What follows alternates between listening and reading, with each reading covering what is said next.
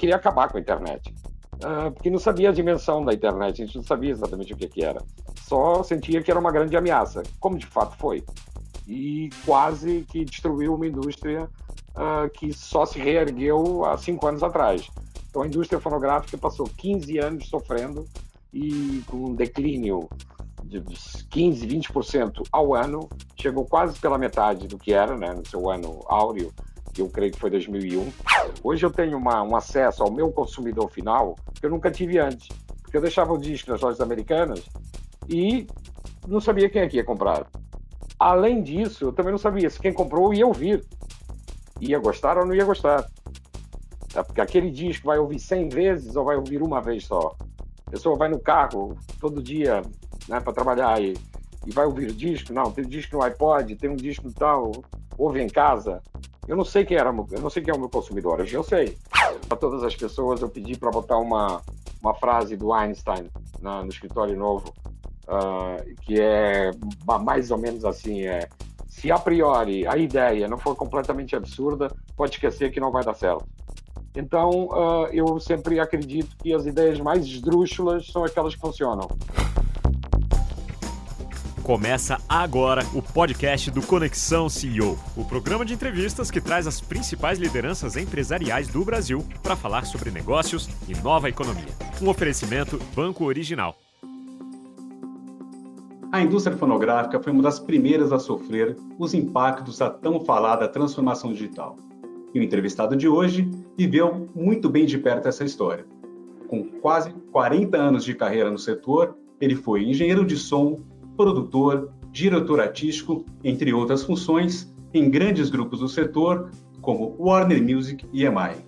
Hoje eu converso com Paulo Junqueiro, presidente da Sony Music no Brasil. Paulo, é um prazer recebê-lo no Conexão CEO. Muito obrigado pela sua presença.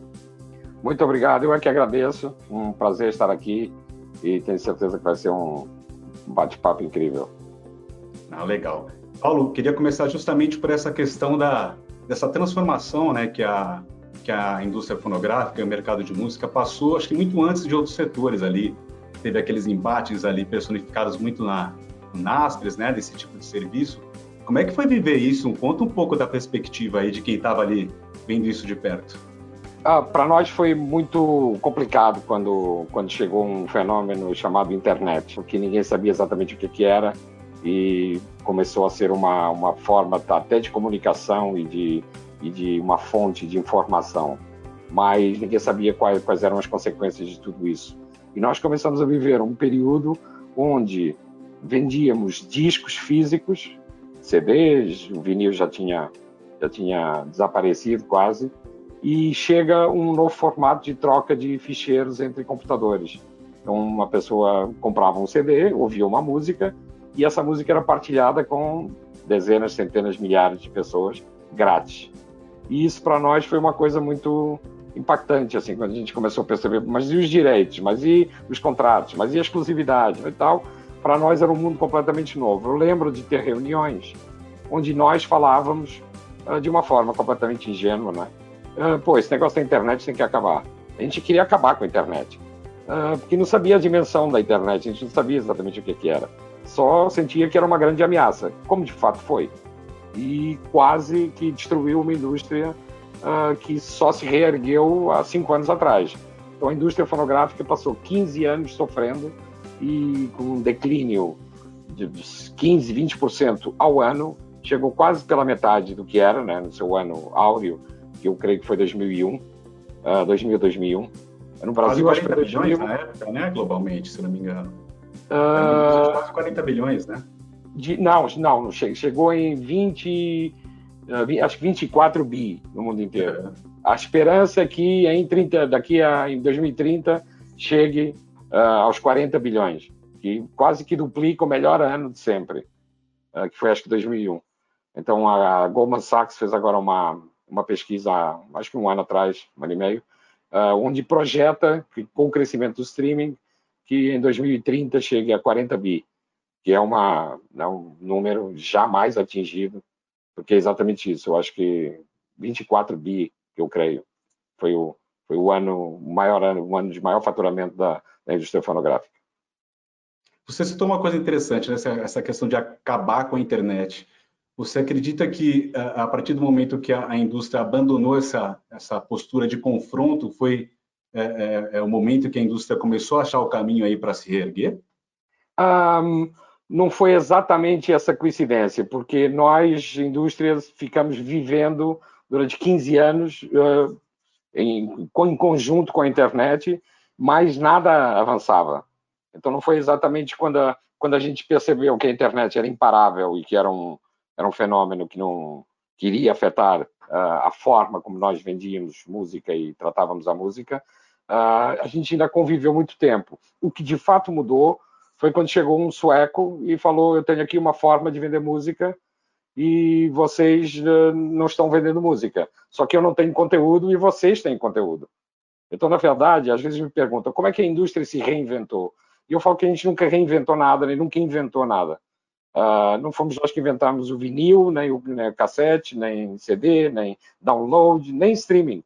Então, a indústria fonográfica está aqui para uh, pegar no talento dos artistas e levar até o público e, e não para inventar formatos ou mídias para consumo.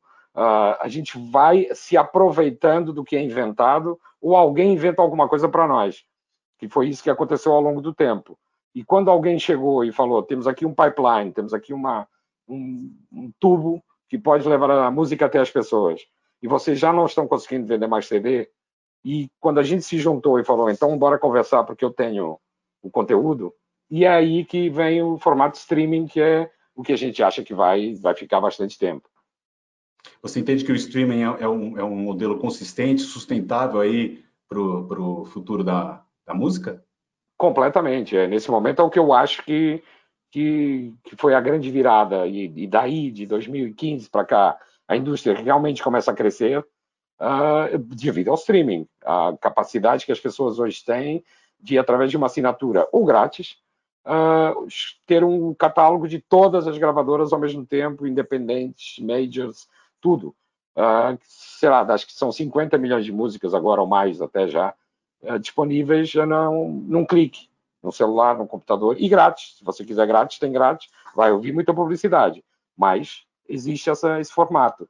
Então, eu acho que nesse momento eu não vejo uh, nenhuma outra forma que substitua o streaming tão bem. Da mesma maneira que eu também não, não sabia o que era o streaming. Então, quando a gente parou no CD e depois download, a gente achou, ok, chegamos aqui num ponto, a gente não vai avançar mais. E aí veio o streaming. Então, amanhã eu não sei o que, que vai ser. Se você respira, escuta música, toma uma pílula, eu não sei. Então, nesse momento, a única coisa que eu posso dizer é que esse formato é, é sólido, consistente e que vem crescendo assustadoramente no mundo inteiro. Foi rápida essa transição, né? Por exemplo, do download para o streaming, né? É, muito é rápido. É impressionante isso, foi muito rápido, né? E aqui no, no Brasil foi ainda uh, teve um outro timing em relação a tudo, porque o download no Brasil nunca foi um, uma, uma realidade uh, muito muito consistente, porque o, o iTunes entrou muito tarde. O iTunes entrou no Brasil em 2011 Uhum. Final de 2011, com, foi até um show da Marisa Monte, eu estava na EMI na época. E esse é o início do iTunes no Brasil, porque o, o iTunes tinha muito medo dos cartões de crédito, e porque as pessoas não aderissem, de pirataria, de clonagem, etc. Então, tardou muito para chegar. E quando chegou em 2011, já existia o streaming, né? Então, estava muito incipiente, não estava no início, e à medida que o streaming foi ganhando espaço, o download acabou nunca sendo uma realidade violenta de tomar conta do mercado. Então a gente saiu diretamente do CD para o streaming. Foi uma, foi uma coisa muito, muito rápida e o Brasil foi até um case mundial de transformação de física em digital. E Paulo, a gente falou de streaming, né? É, é, é como você disse, né? O conteúdo no, no, fim, acho que isso não mudou, né? O, o, conteúdo, As, os formatos de distribuição é que evoluem de uma hora para outra, né? A gente falou de vinil, é, a gente falou de CD, é, a gente falou de download, Cassete. de streaming, né? É, cassete você... chegou a ser maior que o vinil, hein? Pois é, eu, eu peguei a época do cassete, tinha, tinha bastante. Então, assim, os formatos mudam, né? Mas uh, essa questão do streaming, eu queria entender um pouco do ponto de vista, e é legal a gente conversar com uma pessoa como você que tem anos aí no, no, setor e passou por diversas funções também, ela traz, acredito que, uma série de mudanças ali, né? Por exemplo, da perspectiva ali do artista e até da relação com a gravadora, de divulgação, de como isso é trabalhado. É, hoje a cultura do single, você vê espaço, por exemplo, ainda para um, um CD ali, né, um disco, como a gente conhecia aquele formato, hoje é muito mais essa cultura do single mesmo. De que modo isso impacta para se trabalhar um artista hoje no, no mercado? Muito interessante essa pergunta, porque eu faço sempre uma comparação com os anos 50. Dos compactos? Uh, dos compactos, né? Então, é, o, o Elvis Presley assinava, assinou um contrato e ele gravou um single de, com, com, duas canções, né? Lado A e lado B, outro single, um terceiro single e depois é que gravou um LP, porque já tinha seis músicas gravadas que já estavam relativamente provadas e aí sim ele ganhou um LP. Da mesma maneira que, por exemplo, o primeiro disco do Caetano é meio a meio com a Gal Costa. Né? O lado A é Caetano e o lado Split B é Gal né? Costa, porque, pô, vamos apostar em cinco músicas para cada um. E, então, esses formatos de single já existiram e já se provaram como, como sendo muito uh, eficientes até para experimentar um artista, até para ir buscar público para um artista uh, e não ter que gastar uma fortuna gravando um álbum. Uh, isso depois foi, foi mudando e, e, veio o conceito do álbum como uma obra do artista. Então, qualquer artista entrava dentro do estúdio para fazer 10, 12, 14 canções e fazer o álbum. Agora a gente tem um misto uh, do que desses dois formatos, como, como várias vezes conviveram, em várias épocas conviveram. Nós, nós temos artistas que soltam singles um atrás do outro, não estão preocupados com o álbum, uh, e tem artistas que também lançam singles, mas eles querem fazer um álbum. Eles querem mostrar que tem 10, 12, 14 músicas que expressam o seu momento naquela uh, que expressam o seu coração naquele momento. Então, uh, existem os dois formatos que convivem. Se a gente for para os gêneros, por exemplo, o funk, hoje em dia no Brasil, que é muito forte, vive de single. Não existe, ninguém vai fazer um álbum. Faz uma vez ou outra, mas não é normal.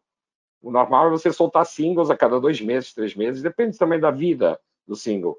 Se o single realmente tem uma vida mais longa, espera-se mais um pouco. O sertanejo, por exemplo, já lança álbum DVD, que já não é o DVD, porque já não existe o consumo físico, mas acaba sendo um produto audiovisual. E tem muito esse conceito de lançar produto audiovisual. O pop também. Então, existem os dois formatos, e eu acho que vão continuar convivendo, como sempre conviveram. Em termos de né, é, é, divulgação, porque se a gente pensava no formato ali mais na geração que eu fui criada, era aquele, acho que era aquela coisa do circuito, né? Rádio, TV. É, como é que isso muda hoje? Você citou um artista do funk, por exemplo, né? Se a gente fala de um streaming, de, de um single, uh, uh, ele, ele, tem que lançar isso com uma, uma certa periodicidade para estar tá sempre ali na. Uh, eu queria entender um pouco como é que é o, como é que se pensa um artista desse hoje, a divulgação dele. O, nada mudou, apenas foi acrescentado alguma coisa. Então, nós hoje continuamos com, com mesmos, os mesmos meios de divulgação, rádio, TV, imprensa, os meios convencionais que sempre tivemos. Uh, buscamos muitas sincronizações em publicidade também, pô, botar uma música numa novela, num filme, numa, numa campanha. Continua tudo igual. Foi agregado a tudo isso um, o marketing digital, que são as redes sociais, os influenciadores, as campanhas nos, no Spotify, no Facebook, na, na, na Deezer, na Apple Music, na, no YouTube, etc. Então, hoje, a venda da música não é uma pessoa se deslocar até uma loja e comprar um, um, um disco. E também não é a pessoa entrar no computador e baixar um ficheiro que comprou com aquela música um download. Então hoje é quanto a música é vendida, quanto mais vezes você escuta. Então hoje eu sei quem são as pessoas que escutam. Hoje eu tenho uma, um acesso ao meu consumidor final que eu nunca tive antes, porque eu deixava o disco nas lojas americanas e não sabia quem é que ia comprar. Além disso, eu também não sabia se quem comprou ia ouvir, ia gostar ou não ia gostar. É porque aquele disco vai ouvir 100 vezes ou vai ouvir uma vez só. A pessoa vai no carro todo dia né, para trabalhar e, e vai ouvir o disco. Não, tem um disco no iPod, tem um disco tal, ouve em casa. Eu não sei quem era, eu não sei quem é o meu consumidor. Hoje eu sei. Hoje eu sei que aquela música Uh, a gente está, por exemplo, nesse momento com uma música em segundo lugar do top global, uma música de um artista latino chamado Maluma. Ele hoje, ontem, né, no caso, porque eu li hoje, fez 5 milhões de streams ontem. Então eu sei que 5 milhões de vezes foi ouvida aquela música. E eu também já tenho algumas métricas que me dizem se aonde foi ouvida, por, por quem é que foi ouvida, etc, etc. Então, hoje o mundo é muito mais uh, acessível, uh, o mercado é muito mais acessível uh, ao nosso conhecimento. Nós não tínhamos esse conhecimento. Você, é, é, aqui olhando mais como consumidor voraz de música, desde pequeno, a gente tinha muito aquela ideia ali na década de, de 80, de 90, que é a minha geração, da, da, importância ali, da relevância de uma gravadora né, para é, é, um artista. Assim. Você acredita que isso mudou? Hoje uma gravadora tem menos peso? E, ao mesmo tempo, o que, que as gravadoras têm feito para se adaptar, para continuarem sendo relevantes para esse artista? as gravadoras, quando começaram a perder o poder, aliás, vou voltar um pouco até para explicar melhor, porque durante muitos e muitos anos, um estúdio de gravação era um lugar inacessível, de tão caro que era. Era 100, 100 dólares a hora, 120 dólares a hora. Então, quem é que tinha poder para colocar um artista dentro de um estúdio? Uma gravadora. Então, o artista assinava com a gravadora para ter toda a estrutura de AIR, que a gente chama AIR, artistas e repertório, marketing, vendas, etc, etc. Então o artista assinava e a gravadora ajudava a encontrar repertório, se fosse necessário, um produtor, um estúdio, etc, etc. Cuidava da, da vida toda do artista. A tecnologia mudou um pouco isso, porque os estúdios caseiros, hoje em dia, com o celular, você grava um disco. Então, você faz um, uma programação no, no computador, num programa grátis, inclusive, Aí você cria um beat, aí você com o microfone do próprio celular, você grava uma voz e você grava uma música, vai para uma agregadora, sobe e está no mundo inteiro 24 horas depois. Então, essa tecnologia facilitou muito a criação uh, e a gravação dos artistas. Aí começa a virar, a criar-se um mercado independente, que é muita gravação que não era encomendada, digamos assim, pelas gravadoras, nem era cuidada pelas gravadoras, muita gravação solta que os artistas gravavam porque tinham acesso à gravação. Uh, isso não significa qualidade. Isso significa que a pessoa consegue gravar. Não significa que consegue gravar uma boa música. Uh, e o mercado foi inundado de músicas, artistas potenciais, e, e isso deu uma, uma crescida no mercado independente. Com toda a história da pirataria e, e o mercado pornográfico cair bastante, as gravadoras perderam poder e perderam profissionais. Então, reduziram muito. Uma gravadora como a Sony tinha 500 pessoas. Uh, hoje tem 150. Uh, ah, apesar de que a gente está mais ou menos faturando a mesma coisa do que se faturava naquela época, uh, porque realmente o digital é, tem outros custos. O, o, mercado foi caindo, tal, os, as, as, os artistas independentes começaram a ganhar mais relevância, os escritórios dos, dos empresários começaram a ganhar muito poder e muito dinheiro e começaram a ditar um pouco as regras do mercado junto com as gravadoras. Com agora o crescimento do streaming e realmente a volta da, das gravadoras para o cenário, as gravadoras, na verdade, continuam fazendo exatamente a mesma coisa que faziam, que é descobrir artistas, contratar artistas, desenvolver carreiras, ajudar o artista a chegar até o público. É isso. E nós continuamos voltamos a ter essa relevância que perdemos durante algum tempo e hoje em dia a palavra que a gente mais fala é não, porque hoje em dia todo mundo sente necessidade de ter uma gravadora, porque nós temos a expertise, nós temos poder hoje em dia também, dinheiro, e os empresários também têm, uh, mas nós trabalhamos num, né, o nosso universo é muito maior do que você trabalhar dois artistas, três artistas no escritório, às vezes não compensa. Então, é muito melhor você ter um apoio de uma gravadora que tem um know-how e tem a capacidade de, de te ajudar a chegar mais longe do que você ficar trabalhando sozinho. Agora, você está desde 2015 aí à frente da Sony Music aqui no Brasil, né? Uh, de que forma uh, mesmo que você diga que o trabalho está igual, mas vocês tiveram algumas reformulações, né? Algumas criaram algumas novas áreas, né? Você pode falar um pouquinho do que foi feito? É, quando eu digo que o trabalho está igual, é o grosso do trabalho está igual. A gente continua contratando artistas, desenvolvendo carreiras e entregando música. A essência, né? Agora, por dentro é que, como, como eu te falei há pouco, hoje em dia a gente tem um departamento de marketing muito maior do que tinha antes. Temos um departamento de AIR muito maior, né, para ir buscar talento. Então, uh, as coisas uh, mudaram bastante. Dentro da Sony, hoje em dia, tá, além de tudo, o que nós sempre tivemos e continuamos tendo, temos umas áreas que apareceram com esse novo mundo digital e com a necessidade de prestar serviços aos artistas. Então, a gente tem uma área que a gente chama de novos negócios, Business Development, que é uma área que cuida de show, porque tem artistas que nós temos direitos para fazer shows, uh, cuida das marcas, de buscar patrocínios com marcas e, e tentar sincronizações com, com, com filmes e novelas e, e, publicidade, que isso já tinha, mas está tudo dentro da área do Business Development. Uh, criamos também um guarda-chuva chamado Filter. O Filter é uma, é uma comunidade uh, que começou com sendo uma, uma curadoria de playlists. As três grandes gravadoras majors, né, multinacionais, uh, Sony, Warner e Universal, cada uma tem a sua curadoria de playlists dentro das plataformas. E a nossa chama-se Filter. A Universal tem outro nome, a Warner tem outro nome. Então, o Filter começa por aí, sendo uma essa curadoria onde nós botamos as nossas playlists e no fundo é uma forma de nós divulgarmos a nossa música também dentro da plataforma. Então, se você for uh, associado ao Filter, se você entrar na comunidade Filter, você vai ver todas as playlists de sertanejo, de pop, de funk, de catálogo, de MPB, etc, etc, etc. Que nós fazemos essa curadoria.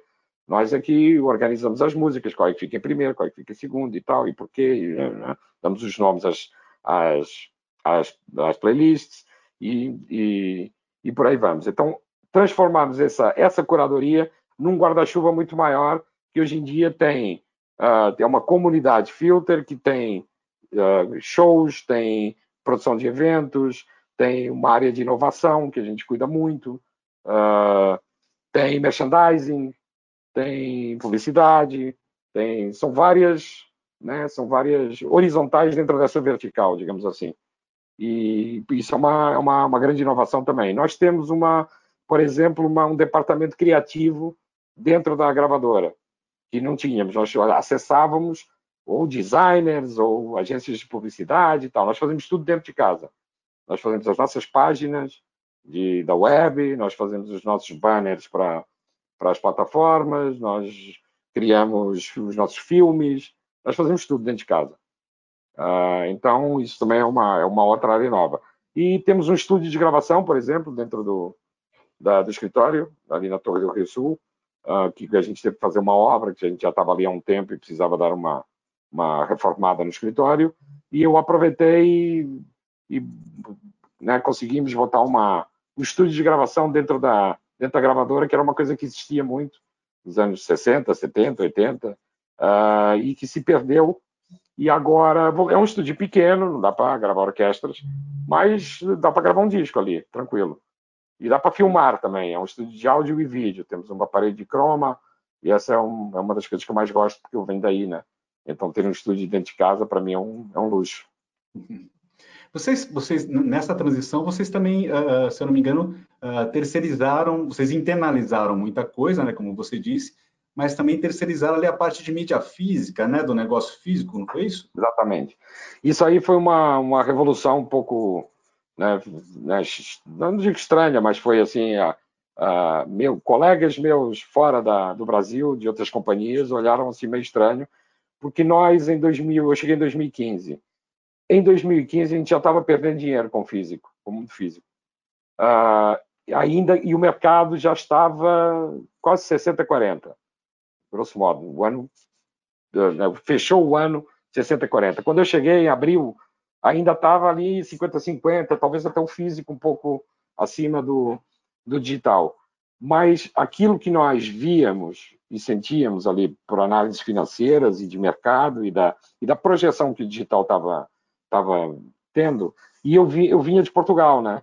Eu, né, eu dirigi a Sony Portugal e, e fui para a Sony Brasil, vim para a Sony Brasil. E eu já sabia da o Spotify que já era uma realidade. O, a Apple Music não tinha começado ainda. A Deezer já era muito forte na França e aqui em Portugal também, lá em Portugal. E, e aí eu, uh, muito também impulsionado pelo meu uh, ah, CEO hoje em dia, que é o Wilson, que na época era diretor financeiro, uh, ele me mostrou ali, quase que por A mais B, se a gente continuasse na venda física com a estrutura que tínhamos, a gente ia perder uns 3 ou 4 milhões de dólares naquele ano. Então, quando eu cheguei em 2015, a gente começou a fazer uma análise do que estava acontecendo, começamos a preparar o terreno para licenciar a venda física, porque já de alguma maneira já era licenciada, porque a nossa fábrica, a fábrica que produzia os nossos discos em Manaus, já fazia a distribuição dos nossos discos. Nós tínhamos um, um departamento de venda, departamento comercial, que ia para a rua vender disco normal, como qualquer produto, e mas a própria fábrica que nos que manufaturava o nosso produto já já fazia a distribuição. E eles criaram também um corpo de venda então criaram um departamento de venda e quando nós começamos a negociar, nós licenciamos a venda física à fábrica, à Rimo. E, e assim foi até o mundo físico acabar, basicamente. Já está é menos de 1% hoje em dia no Brasil. Então nós fomos junto com a Warner, que também fez esse movimento até antes de nós, mas a Warner é muito menor do que nós. Né? Então, de, das, né, das duas grandes gravadoras que têm mais de 30% cada uma, do mercado, uh, nós fomos os primeiros a, avançar com essa com essa licenciamento da venda física que se provou ser a melhor coisa. Tanto que dois anos depois a gente estava explicando para os meus colegas que tinham me criticado como é que a gente fez. Porque eles estavam, pô, preciso fazer o mesmo. Falei, já vai atrasado, mas... Uh, por quê? Porque dois anos ou três depois, já não tem mais ninguém que queira licenciar. O mundo físico já está tirando alguns países. Japão ainda é 50-50. A Espanha deve ser 80-20, Portugal também, a França não sei, talvez um pouco mais. A Alemanha ainda deve ter uns 60-40, 60 digital e 40 físico. Então, a Inglaterra ainda tem, Estados Unidos já nem tanto. Mas ainda tem muitos países onde a venda física ainda significa. Mas nós, no Brasil, a gente já percebia que não, vai rolar. Então, foi um movimento que fizemos que nos ajudou muito. Hum, mas não basta só você licenciar o produto físico e falar agora quem vende é a Rimo. Há que mudar um, a cabeça da, das pessoas dentro da companhia. Há que mudar a companhia também e reestruturar a companhia e botar a companhia com um mindset de digital. Você, você falou daquela questão dos dados, né? Que eu achei bem interessante ali. Uh, quando você fala que você sabe quantas, quantas pessoas ouviram uh, uh, determinada música e que você tem acesso ali pelo streaming, né? vocês conseguem fazer um pouco a partir disso, né? Uh, gente, que bom que você perguntou digital. isso. Que bom que você perguntou isso, porque eu já estava esquecendo do nosso time de BI, que a gente chama BI, né? Business Intelligence, que de fato são, são umas meninas espetaculares, que, que nos indicam uh, tudo o que está acontecendo de dados. Uh, não apenas fazem essa análise, essa busca e análise, como trituram aquilo tudo e já nos entregam tudo digerido. Isso é fundamental. Então, por exemplo, vou te dar um exemplo do. Nós contratamos um artista há um ano, mais de um ano, chamado Barões da Pisadinha, que hoje em dia é um dos maiores artistas do Brasil, um dos artistas mais escutados. Eles chegaram até nós através do BI, porque o departamento de BI detectou que um artista que a gente nunca tinha ouvido falar tinha 40 músicas no top 5, 5 mil que nós recebemos e essas 40 músicas representavam 2% do top 5 de 5 mil canções de, de, de streaming. E nós fomos e ouvimos, claro. Aí o segundo passo é ouvir, gostar, entender, podemos ajudar. E nos aproximamos, contratamos e hoje em dia está explodido. Essa, essa questão, até voltando um pouquinho da iniciativa que vocês, essas, todas essas reestruturações ali por dentro, né, que vocês fizeram, isso foi uma coisa da Sony Brasil é, vocês uh, uh, tiveram iniciativas aqui uh, a parte do grupo ou isso foi um movimento mesmo ali global da, da, Sony Music? Como é que isso funciona? Não, foi, foi exclusivamente do Brasil. Nós pertencemos a uma região, a Sony, é a Sony Mundial, a Sony Music, né? Porque existem várias Sonys, a Sony PlayStation, a Sony Equipamentos, né? A Sony Electronics, a Sony Publishing, a Sony Pictures e a Sony Music. A Sony Music pertence a uma, a uma região chamada Latinibéria. são quatro grandes regiões do mundo da Sony Music: Europa, Estados Unidos é uma região só, de tão grande que é, Ásia Pacífico, que é toda a parte da Ásia e ali Singapura, Hong Kong, etc., China, Japão, uh, e temos a Latino-Ibéria, que é a América Latina e Península Ibérica. Então, a gente é da, do México para baixo e Portugal e Espanha, pertencem a essa região. E, e essas regiões têm bastante autonomia e os países dentro das regiões também têm bastante autonomia. Então, eu tenho objetivos, eu tenho que entregar um budget, eu tenho que né, ter o meu market share, etc, etc. Mas a, a, o caminho que a companhia toma em cada país é decidido por, pelo time que está lá. Uh, até porque cada país é um país. Então, a necessidade que nós tivemos de, dessas, de fazer essas reestruturações e seguir um, um outro caminho foi uma coisa que nós sentimos, Brasil, e que os resultados não estavam bons, Uh, e foi uma, uma, necessidade muito, muito nossa. E tomamos essa iniciativa, fizemos, deu certo, e, e, hoje em dia estamos até exportando algumas, algumas ideias que a gente criou. Você pode citar algumas dessas ideias? Uh, por exemplo, um, um, sistema que nós temos de monitoramento de faixas de investimento. Nós criamos duas reuniões semanais, uma de, de monitorar as faixas que estão, que estão acontecendo através do BI, uh, e marketing e, e, vendas e tal. E depois, na segunda-feira, e semana na sexta. E na segunda temos uma reunião de investimento, de pegar nesse monitoramento todo, ver o resultado que aconteceu no fim de semana e tal. E na segunda-feira a gente foca no, bom, então vamos botar aqui, aqui, aqui, aqui.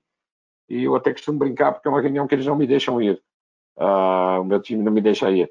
Porque... Por porque, porque eu, eu puxo muito a, a música e a canção. E aquilo não é para falar da música e da canção. Aquilo é para falar da oportunidade do que está acontecendo. Então, tem músicas que eu falo, pô, mas essa música é incrível. É incrível, mas ainda não está performando. Daqui a pouco vai performar. Então, não é o foco agora. Então, eu, eu desconcentro um pouco e, e eu fico muito feliz com isso, porque para mim a maior felicidade é poder dirigir esse time extraordinário que eu tenho e, e que são, tem bastante autonomia e por isso trazem resultados e, e inovações incríveis. Então eu eu sou muito fã do meu do time que eu tenho. Então, você falou que são 150 pessoas hoje aqui na Sony Music, é. né? Uh, em termos ali, por exemplo, quando você entrou, uh, a Sony seguia um pouco aquela a, a, tendência do mercado que você falou ali de 60, 40, né? O digital, né? E o, e o físico. Uh, e, e, como é que é hoje? A, você falou que a Sony é, é menor ali em tamanho e estrutura, mas o resultado é igual ou até melhor? Aí você pode dar algum número? A gente consegue ah, não, eu estava comparando com os anos, os anos 90, né? Tá. Ah, tá. E... Mas em relação ali a 2015, como é que, a, a, a, se a gente ah, comparar em 2015, uh, o mercado praticamente dobrou. O mercado tinha, era mais ou menos 500 milhões de dólares e está em 900 e alguma coisa. Esse ano ah, de 2020, eu acho que a gente passa um bi, um bilhão de reais. Uh, então praticamente dobrou, e as companhias também, mas tudo, é tudo proporcional, né? Porque a gente tem mais ou uhum. menos o mesmo market share. Ganha 2%, perde 1%, perde meio e tal, é, que é muita coisa. Estou falando aqui meio por cento e 1%, mas no mercado de 1 bi, 1% são 10 milhões né? de reais, é muito dinheiro. Então, quando você ganha 1% de market share, você ganha 10 milhões a mais né? do que você esperava. Então, uh, basicamente é, é o, o, crescimento do mercado e o nosso crescimento dentro do mercado. Nós vimos ganhando market share ao longo dos anos, devagarinho, queremos mais, uh, e, e, o, e, o, crescimento exponencial do mercado, que está crescendo 30% ao ano, basicamente. Esse ano, inclusive. Brasil e América Latina, é, nessa virada aí para o digital, para o streaming, é, é, um pouco mais. A impressão que eu tenho, pelo menos de alguns dados que eu vi, é um pouco mais acelerado do que se for comparar global, número do global, é, né? E também chegou mais tarde. Então, existem muitas oportunidades agora que está começando a crescer o streaming. Se você for, por exemplo, para a Espanha, que é uma realidade que eu conheço, o streaming já está bastante solidificado, já não, não vai crescer exponencialmente, que nem no Brasil. Aqui no Brasil existem 20 milhões de contas streaming, uh, das quais, chutando números assim, 10 milhões de contas pagas. Pagas, né? Uh, quando a gente chegar em 10% de contas pagas, que não é nada. É muito, muito pouco. São 20 milhões, é o dobro do que a gente tem agora. Então, a nossa, nossa capacidade de crescimento no Brasil é no seu limite. Então, quando a gente chegar a 40% de contas pagas, são 80 milhões de contas. Então, é muita coisa, é uma enormidade. O Brasil pode sim ser um dos maiores mercados do mundo, top 5, tranquilo. Você citou também a área de inovação, isso me chamou a atenção. O que é exatamente essa área de inovação? Quantas pessoas? Você pode dar um pouco. É, não, não temos ainda muito. Ainda é uma área que está começando, que é um incentivo que eu tento dar uh, para todas as pessoas. Eu pedi para botar uma, uma frase do Einstein na, no escritório novo, uh, que é mais ou menos assim: é, se a priori a ideia não for completamente absurda, pode esquecer que não vai dar certo. Então, uh, eu sempre acredito que as ideias mais esdrúxulas são aquelas que funcionam. Uh, porque, a priori, a gente vai. A gente já está habituado. Então, o nosso conhecimento não, não, não, não, acessa aquela informação. Porque não é normal, porque nunca vimos, porque tal. Então, eu acho sempre que, que uh, tudo, tudo aquilo que a gente faz de inovação e tudo aquilo que a gente incentiva acaba sendo, uh, acaba revertendo para a própria companhia e a gente só sabe o que, é que pode vir dali. Então a gente hoje em dia já tem, um, a gente criou um dashboard, por exemplo. É, um, é um dashboard que não existe em lugar nenhum do mundo da Sony. E já, a gente já está exportando aquilo. Os Estados Unidos já está querendo fazer um igual ao nosso. Porque é uma forma de você fazer uma análise ali que é nossa, que é própria nossa. Então, eu, uh, se me perguntar, isso é tecnologia? É tecnologia, mas é isso. Para mim é inovação. Para mim é alguém chegar lá e olhar para os números e falar, ok, eu posso dar muito mais informação a partir disso aqui. Como? Deixa eu pensar. Uh, então, é isso que eu quero, é é que as pessoas se sintam, não tenham vergonha, porque tem muita gente que tem vergonha, né? E, ah, eu não vou falar aquilo, porque a ideia é tão louca, porque vai todo mundo rir. E eu tento uh, incentivar as pessoas a que não, a que não tenham vergonha de falar uma coisa completamente absurda. Agora, Paulo, a gente falou no início ali da conversa, né, uh, que o setor, a música aí, ali, desde a virada ali para os anos 2000, foi um dos primeiros mesmo a sofrer com essa questão da digitalização, que a maior parte das, dos outros segmentos da economia está vivendo agora de, maneira acelerada pela pandemia, né?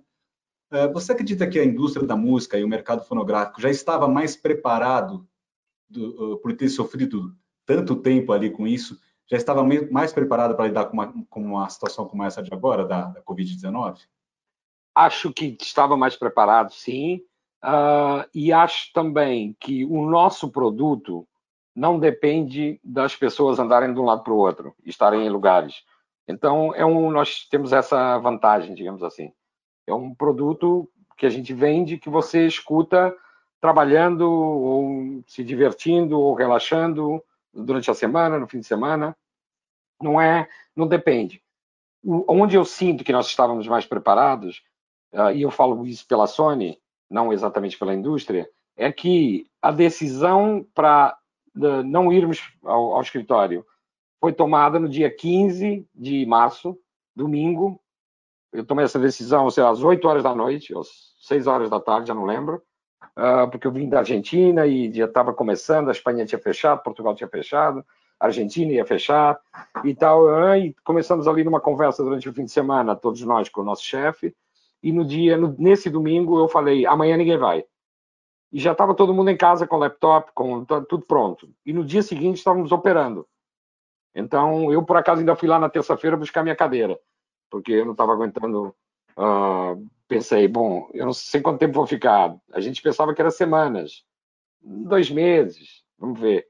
Eu falei, eu não vou aguentar sentado nessa cadeira aqui esse tempo todo. Então, mas foi a única vez que eu fui no escritório, foi no dia 18.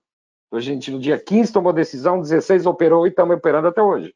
Nós fazemos reuniões com, bom, já fizemos reuniões gerais com 150 tá, no, no sistema. Hoje, agora, antes da, dessa nossa conversa, eu tive uma reunião de marketing onde estavam, sei lá, 40 pessoas, onde a gente debate, escuta música e vê vídeos e a gente faz reuniões de audição, eu faço reuniões de repertório, tudo uh, por aqui. Então, e com empresários, e com mídia, e com tudo. A gente faz tudo, tudo igual. Igual não, não é exatamente igual. Até porque existe a parte que né, para nós é muito importante, que é o show. Né? Uh, mas no dia a é. dia da gravadora, a gente faz basicamente tudo o que a gente fazia antes. Não mudou nada. E aí sim nós estávamos muito preparados. Até porque as nossas campanhas é tudo digital, é tudo, tudo como eu falei antes, tudo feito dentro de casa. Então é tudo muito mais simples. E você falou da, da questão dos shows, que uh, me corrija se eu estiver errado, Paulo, mas hoje o show é, é, é a principal receita do, do, artista ali e a gravadora é cada vez mais envolvida nessa, nessa questão também, né? Como é que vocês se adaptaram? Foi essa questão das lives? Me fala um pouco de algumas, algumas iniciativas que vocês tomaram na, na ponta aí do artista, da, da oferta, de levar a, a, a obra ali, né, a música para o consumidor. É, na verdade, as lives foi uma, foi uma, uma necessidade, né? quase automática da, dos artistas mostrarem o que estavam fazendo. E, e, e, aí começou também a ser um negócio. Ah, as lives já estão um pouco esgotadas, já não, já não tem a força que tinham no início da pandemia, porque hum, a live fica disponível, né? não é um show que você vê e está lá vivendo aquela emoção e que você vai embora para casa e fica com a memória. Uh, a live, você viu aquela live depois fica disponível no YouTube ou em, em qualquer sistema para você poder ir lá ver aquilo quantas vezes você quiser. A live seguinte vai ser a mesma, né? Ou você tem que mudar na semana seguinte, você tem que fazer outro cenário, outro tal, outro, outro repertório, outros arranjos, outros o show, né? Não consegue. É, formato, então, né? Mas... é, outra, é outra história. Então, quando a gente pensa, as lives vão continuar convivendo, então, eu acho que sim eventualmente uma live ou outra vai vai continuar aparecendo, vão aí você tem a oportunidade de ver um show do artista X no Japão, ok? Uh, mas eu é um formato que... é um formato novo, né? Aliás, é um formato que já existia, mas não era tão explorado, talvez, né? Exatamente. E também eu acho que quando os shows voltarem, ele vai perder um pouco da do, do apelo, né? Hum, se você vai poder sair de casa para ver um show, você prefere do que ver uma live, né? E, e ver uma live é quase como ver um DVD, né? Você não, ok, você vê uma vez, duas, três, mas depois, agora, show do seu artista preferido, você vê 20 por ano, 30, se quiser. E, e é outra, outra história. Mas acredito vão conviver um, um com o outro, esses dois do mundos. Ponto, do ponto de vista de negócio, em termos de patrocínio, é, é, é, é um canal interessante e que tem fôlego? É mais para os artistas do que para nós. Uh, não é mais uma questão de ter ali um product placement e conseguir vender, sabe? Mais, nós não é tanto assim, porque não participamos tanto disso. E quando participamos também ganhamos a nossa parte. Nós corremos atrás de um patrocínio e, e vamos buscar uma marca e tal. Aí é um negócio, mas é um negócio como se fosse para um show também. Então não não muda muito. Eu acredito que o mundo. A Filter fazia, né? Sim, continua fazendo. Fazia bastante show ali, o, show mesmo, eventos ali, né? Continua ah. fazendo, ah. e temos festivais, fizemos um festival dentro do Rock in Rio, foi incrível, chamado Supernova, de artistas novos, bandas novas. Uh, conseguimos um palco lá com, em parceria com o Rock in Rio. Era um palco Filter e o festival e o, o mas que o, o nome, né, a marca era Supernova. E foi incrível, incrível, que a gente quer repetir, queria fazer em Portugal esse ano, mas não teve. E ano que vem queremos estar de novo fazendo um Supernova, que é incrível. E produzimos eventos e, e fazemos shows, é, um, é uma das vertentes do, da Filter. E aí, é você falou ano que vem, né? Você tem esse otimismo, Paulo? Porque tem, muita tem. gente fala da indústria de entretenimento, né? De eventos ao vivo, de shows. Hoje a gente tem esse formato aí que também eu não sei o que, como é que você enxerga, se tem alguma perenidade, que são dos, dos shows ali em drive-in, em carro, né, nos estádios. Uh, quando é que você uh, enxerga uma talvez uma retomada aí de um evento? Em que formato? Como é que isso vai impactar essa, essa volta aí desse, desse formato dos shows mesmo que a gente conhece?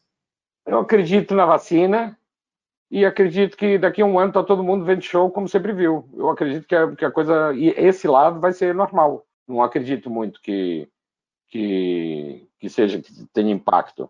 Agora, tudo começa com uma vacina, né? Então eu estou acreditando que vai existir a vacina. Mas a Sony, além dessa questão das lives, a Sony fez alguns, algumas, uh, alguns lançamentos aí, né? Por exemplo, o canal do Filter no YouTube mesmo, né? Foi, foi uma das coisas que vocês lançaram durante sim, a pandemia, sim, sim. né? Temos, temos agora, temos, temos um, exatamente isso. Temos um, um, um, canal no YouTube onde lançamos conteúdos diariamente. Uh, convido todo mundo a ir lá, ver o nosso canal Filter dentro do YouTube. Nós lançamos conteúdos exclusivos diariamente, uma forma de promoção dos artistas e também de, de negócio. E já, e já era um projeto isso ou, ou isso surgiu foi, a... O Filter foi, foi aumentando, o Filter foi crescendo, crescendo, e eu acho que eu também ali também, de novo, me repetindo, o céu é o limite. O Filter é um, é um guarda-chuva que abarca muita coisa. Tudo que... Muita coisa que criativa, muita coisa...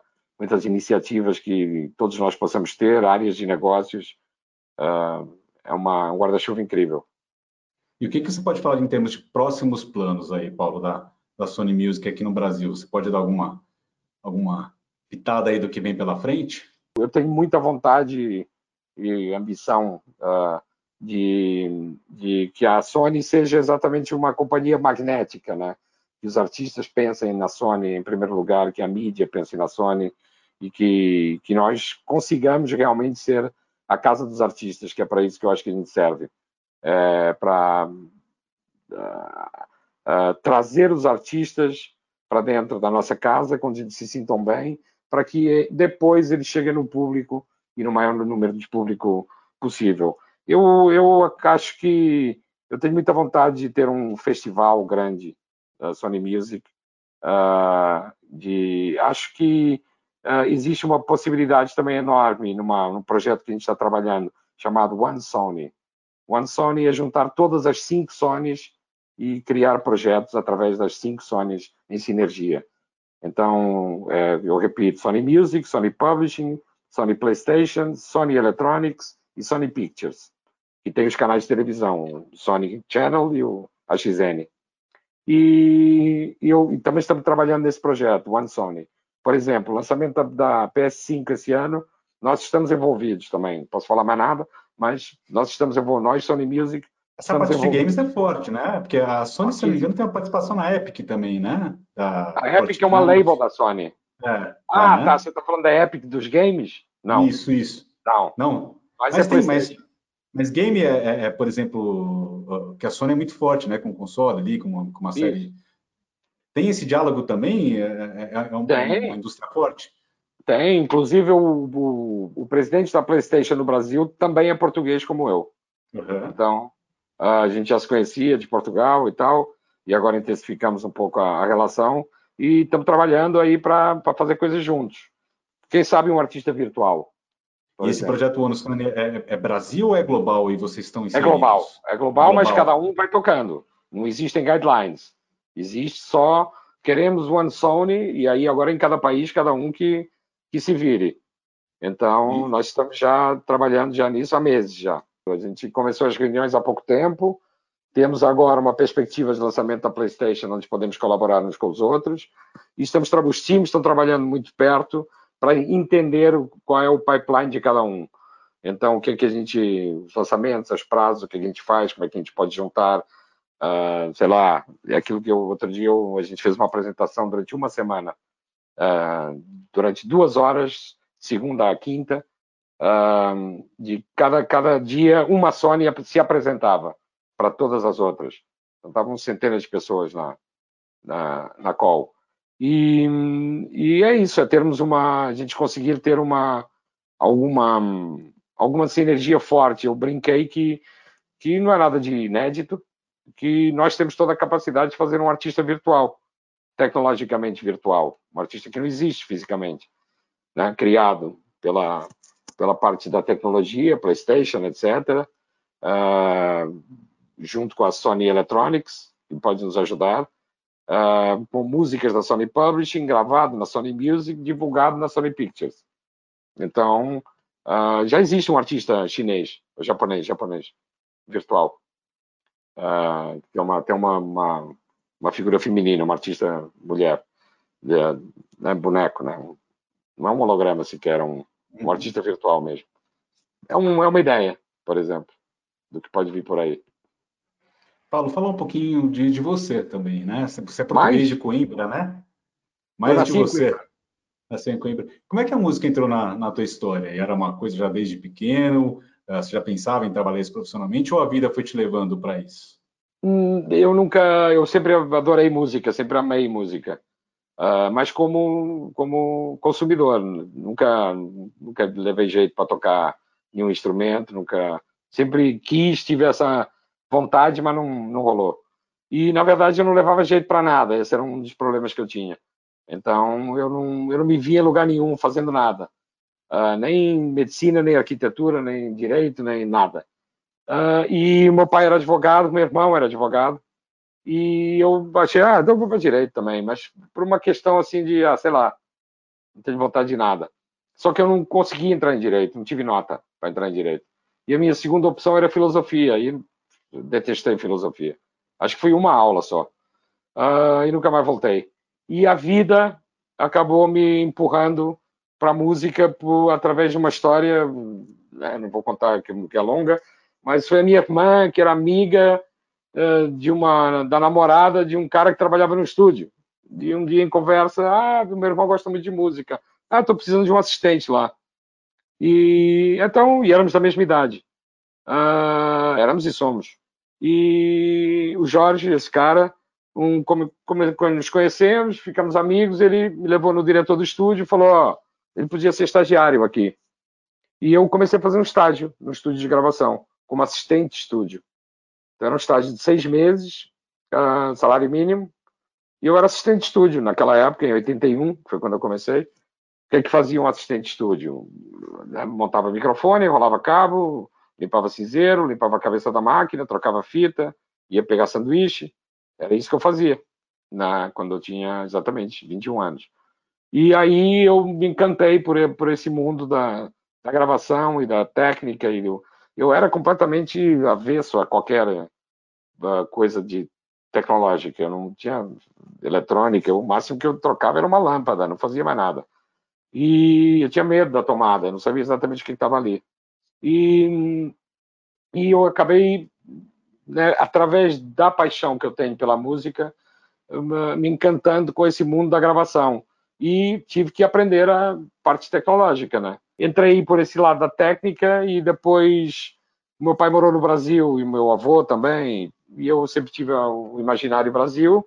Por uma coincidência da vida, eu vi uma, uma propaganda do Estúdio Transamérica de São Paulo, tinha 48 canais, maior estúdio da América Latina, e pedi para fazer um estágio, é, porque eu precisava ir no Rio de Janeiro, ver uns negócios lá do, do meu avô, e fiquei encantado com o Brasil, estava começando o rock Aí voltei para Portugal. Saí do, do rock brasileiro dos anos 80, peguei, né? Peguei, peguei. Eu cheguei no Brasil, a primeira vez que eu vim para fazer esse estágio foi em 84. E aí eu voltei para Portugal e escrevi uma carta para um no cara do estúdio, que era por carta, né, que a gente se comunicava. Uh, e falei, cara, me arruma emprego aí, pelo amor de Deus. O cara falou, vem para cá. Então eu demorei quase um ano para regularizar o, os papéis. E como eu precisava sobreviver, eu comecei a fazer show com artistas, fazer o PA. Eu fazia o som dos shows. E aí comecei, a, eu caí na, na galera do rock. Ira, Titãs, que estava começando ali Barão Vermelho, o Traje Rigor, eu comecei a conhecer essa rapaziada. Aí comecei a trabalhar no, na Transamérica e o Liminha me chamou para ir trabalhar no Nas Nuvens. E o Nas Nuvens foi um estúdio, templo um estúdio do rock. É, né? Todo mundo. todo mundo passou por ali, né? Todo mundo passou por ali. A gente era uma fábrica de sucesso nas nuvens e muito por conta do, desse meu conhecimento de rock, porque o rock em Portugal começou nos anos em 1980. Então, quando eu cheguei no Brasil em 85, eu sabia gravar rock. E o Brasil não tinha muita tradição de gravar rock. Tinha experiência disso, né? Era incrível gravando cordas e violões e tudo que era acústico, mas rock não, não era a especialidade ainda. Uh, e aí eu entrei nesse vácuo dessa galera da minha idade, da minha geração, galera do rock, no Nas Nuvens, aí eu fiquei só um, seis meses na Transamérica de São Paulo, que o Liminha já me chamou. Aí eu fui para o Nas Nuvens no Rio e depois uh, continuei como técnico e comecei a produzir discos. Ao mesmo tempo que gravava, eu fazia PA, gravava em estúdio, produzia, fazia tudo ao mesmo tempo. Eu não dormia. E, e aí em 94, em 92 eu saí do Nas Nuvens e fiquei como freelancer. E em, 94, em 92 para 93 montei um estúdio de masterização com o Ricardo Garcia, Magic Master, que existe até hoje, já não é mais meu. E em 94 me chamaram para ir para Warner como diretor artístico. E aí como começa a minha carreira de executivo. Então, a partir daí eu sempre continuei trabalhando em gravadoras, aí trabalhei na Warner, aí vim para Portugal para a EMI, voltei para o Brasil para a EMI, voltei para Portugal, aí já na Sony, dirigindo a Sony, e a Sony me manda de volta para o Brasil em 2015. E essa transição aí para presidente, né? E acho que você traz uma coisa uh, legal aí, né? Você falou daquelas reuniões que você sempre quer dar o, o pessoal tem que te segurar. É, é, você, você dá esse toque também porque você passou por diversas reinvenções da, do setor e você tem muito dessa questão da, da paixão pela música, do conhecimento e, e, e, e, ter passado por várias funções. Isso é importante também para a função que você exerce hoje? É, é exclusivamente por isso que eu estou aqui. Porque o meu chefe foi músico, e é músico, né? Quem é músico é música a vida inteira. Ele era guitarrista de uma banda na Argentina e, e foi músico, autor, compositor, produtor, foi um grande produtor. Foi a IR, foi diretor artístico e foi presidente da companhia argentina e hoje é presidente da, da região. E ele vem do AIR, ele vem do artístico, ele vem da música. E ele quer que todos os presidentes sejam venham do AIR. Ainda não são todos, mas ele tenta que venha todo mundo da música, porque ele acha que tendo um presidente ligado à música, isso é o, o maior polo magnético para um artista. E de fato é, porque eu a vida inteira eu trabalhei com artistas, eu sei falar com eles, eles sabem falar comigo, eles conhecem a minha história. Então, quando eu chego para um artista eu falo, eu produzi Ira e Barão Vermelho e Titãs e tal, e Asa de Águia também, e trabalhei, mixei o disco da Daniela Mercury, e, e trabalhei com Gilberto Gil e ganhei um Grammy e tal, e, os artistas já falam, opa, esse cara aqui sabe. O resto vem por inerência, digamos assim. A capacidade que você tem de liderança, alguma capacidade de gestão que você tem que ter, de números, mas principalmente eu acho que é mais de talvez de formar equipes.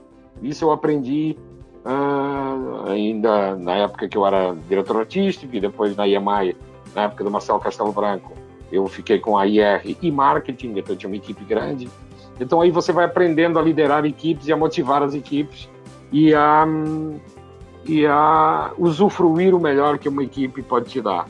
Por isso que eu falei no início da nossa conversa e repito, eu hoje uh, sinto uh, que tenho realmente o melhor time do Brasil uh, de uma companhia. Uh, e não, não, não, sinto apenas, os resultados estão aí. Né? Somos primeiro lugar e, e disparado. Então, eu, eu, eu acho que essa, essa, esse, eu nem sei como dizer, acho que esse carinho pela gestão que eu fui ganhando ao longo do tempo uh, é muito importante hoje em dia, até estrategicamente. Mas eu, o que eu acho que eu sei fazer é aglutinar pessoas e jogar xadrez. Né? De essa pessoa nesse lugar, tira daqui, bota ali, faz assim e tal, e tudo vai funcionar. Uh, às vezes eu erro também, obviamente. Mas eu acho que é, é um pouco isso, é, é, a capacidade que eu tenho da, e o conhecimento que eu tenho de música com alguma experiência e algum conhecimento de gestão uh, que tem dado certo e um time inacreditável. E muita sorte a mistura, hein? Legal, a gente está chegando ao, ao, ao, fim do programa. Queria agradecer muito aí a conversa, a, a, a, sua participação, viu, Paulo? Eu é que agradeço, muito obrigado. Estou aqui à disposição. Qualquer dúvida, voltem a me contactar. E Legal. entrem no filter, no filter da, do YouTube. Legal. Muito obrigado. Obrigado, obrigado a você. Eu que agradeço. Um abraço e até o outro programa. Esse foi o Conexão CEO. Assine o nosso podcast, se inscreva no nosso canal no YouTube, Neofeed Brasil, e na nossa newsletter no site www.neofeed.com.br para receber notícias em seu e-mail. O Conexão CEO tem o um oferecimento de Banco Original.